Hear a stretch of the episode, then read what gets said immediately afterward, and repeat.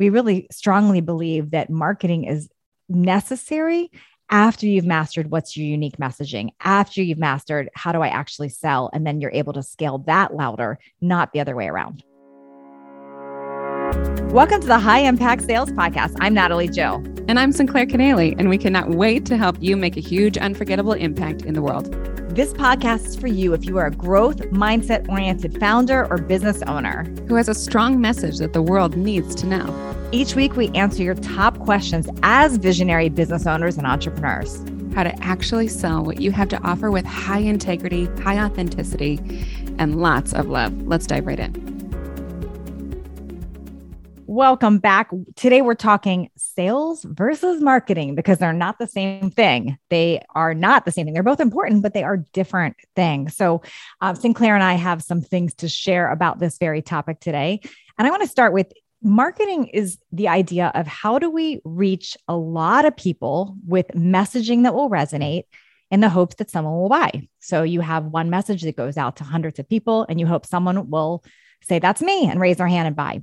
Sales is going deeper, it's understanding who you're talking to, the problem that they have, what you can offer as a solution, and really connecting with somebody. And when you really can connect, it makes it a lot easier because you're not playing the numbers game of I have to talk to so many people and nail this messaging. Instead, I have to go deeper and really understand people's needs and get them moving in the right direction. Yeah, I totally agree with you. I think a, a, way to sum that up is to say, uh, just to really make it clear for folks, is your marketing is your messaging, right? Your marketing is education, whereas sales itself is actually problem solving. Sales is actually already stepping in to serve people because you're right there in their perceptual position with them and you're starting to unpack what their needs are right? Mm, yes. And i'm gonna i'm gonna give a little example and i've told this from stage many times but this this example really seals it with what this means. But you know those little mall kiosk sinclair i know you're familiar with those. You walk in a mall and you see those little kiosks in the middle of it and they're selling hair clips or straighteners or whatever the heck they're selling.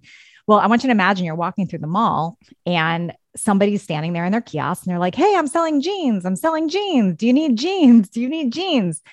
If they ask 100 people some people ignore them. A lot of people might be mad or walk away or whatever. If you ask 100 people, someone might happen to need jeans. Okay, that's marketing.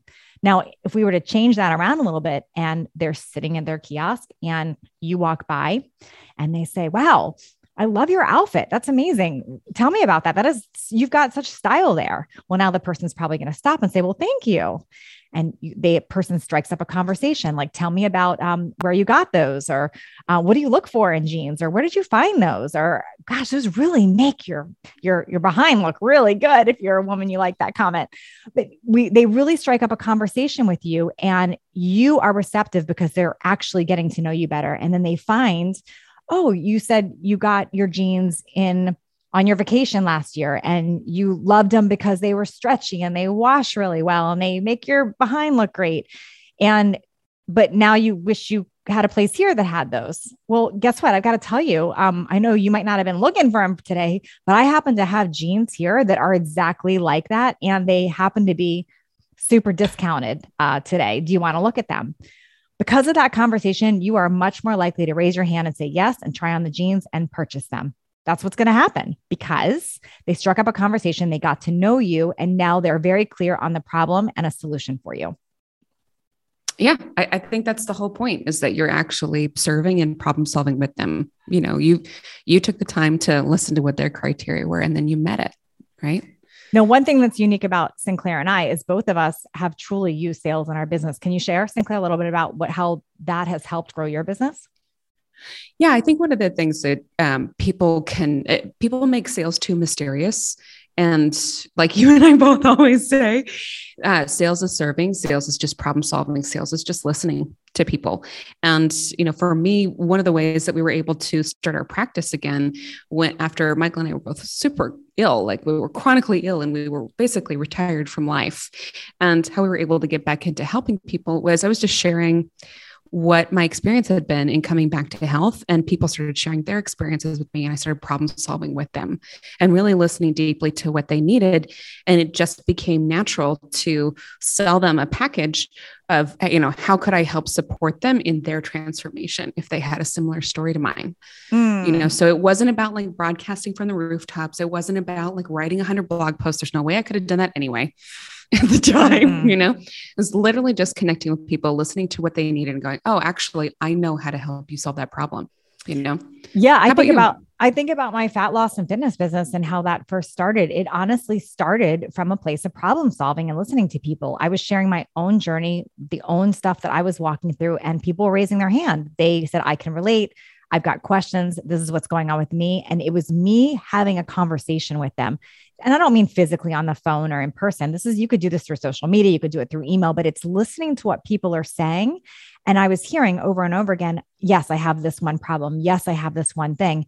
And I knew I had a solution for that. So it was very targeted. I'm listening to you. I understand. Let me interact with you and let's provide a solution. And that's how I made my first product. And then second, and then third, it's from listening. Now, I'll tell you along the way, as many people do, I got sidetracked with the idea that I needed all this marketing, all these marketing experts. And when I did that, it lost that impact. It lost mm. that integrity. It lost that influence of being able to really connect and solve problems and sales actually went down. It looked like we were generating more, but sales went down because I had lost that touch with that. I think this is a really important point for people to hear right now because we're we're now like 10 years into this current obsession with marketing. And, and the the title is like marketing is everything. you know? yeah. And I happen to strongly disagree with that. You know, when when we're on, online and we're trying to share our message with you know a large audience it's also highly targeted to what you have to offer and who really needs that um, it, it, can seem like marketing is the end all be all and you have to give it everything, mm. but you're actually kicking the sale further down the road. And not only is that exhausting for you, it's exhausting your future clients. Mm. So you, know, you need to give them a way to come in sooner. Yes, I so align with that. And it's interesting when Sinclair and I first started talking about this podcast and what we what we love creating together we talked about we we're not calling it that, but we had called it talked about calling it disrupting bro marketing because we look at it as bro marketing. It's like the same theme of marketing that people think they're supposed to be doing this specific way to write emails, a specific way to say things, the specific questions uh, to ask. And it's starting to look really clickbait hooks, yes. hit them over the head, blah, blah, blah. Yeah. It mm-hmm. doesn't feel authentic. It doesn't make people feel seen, heard, or understood. And they're starting to look at it as marketing. So we really strongly believe that marketing is necessary after you've mastered what's your unique messaging, after you've mastered how do I actually sell, and then you're able to scale that louder, not the other way around. Exactly. Perfecting your sales process, we think actually comes first.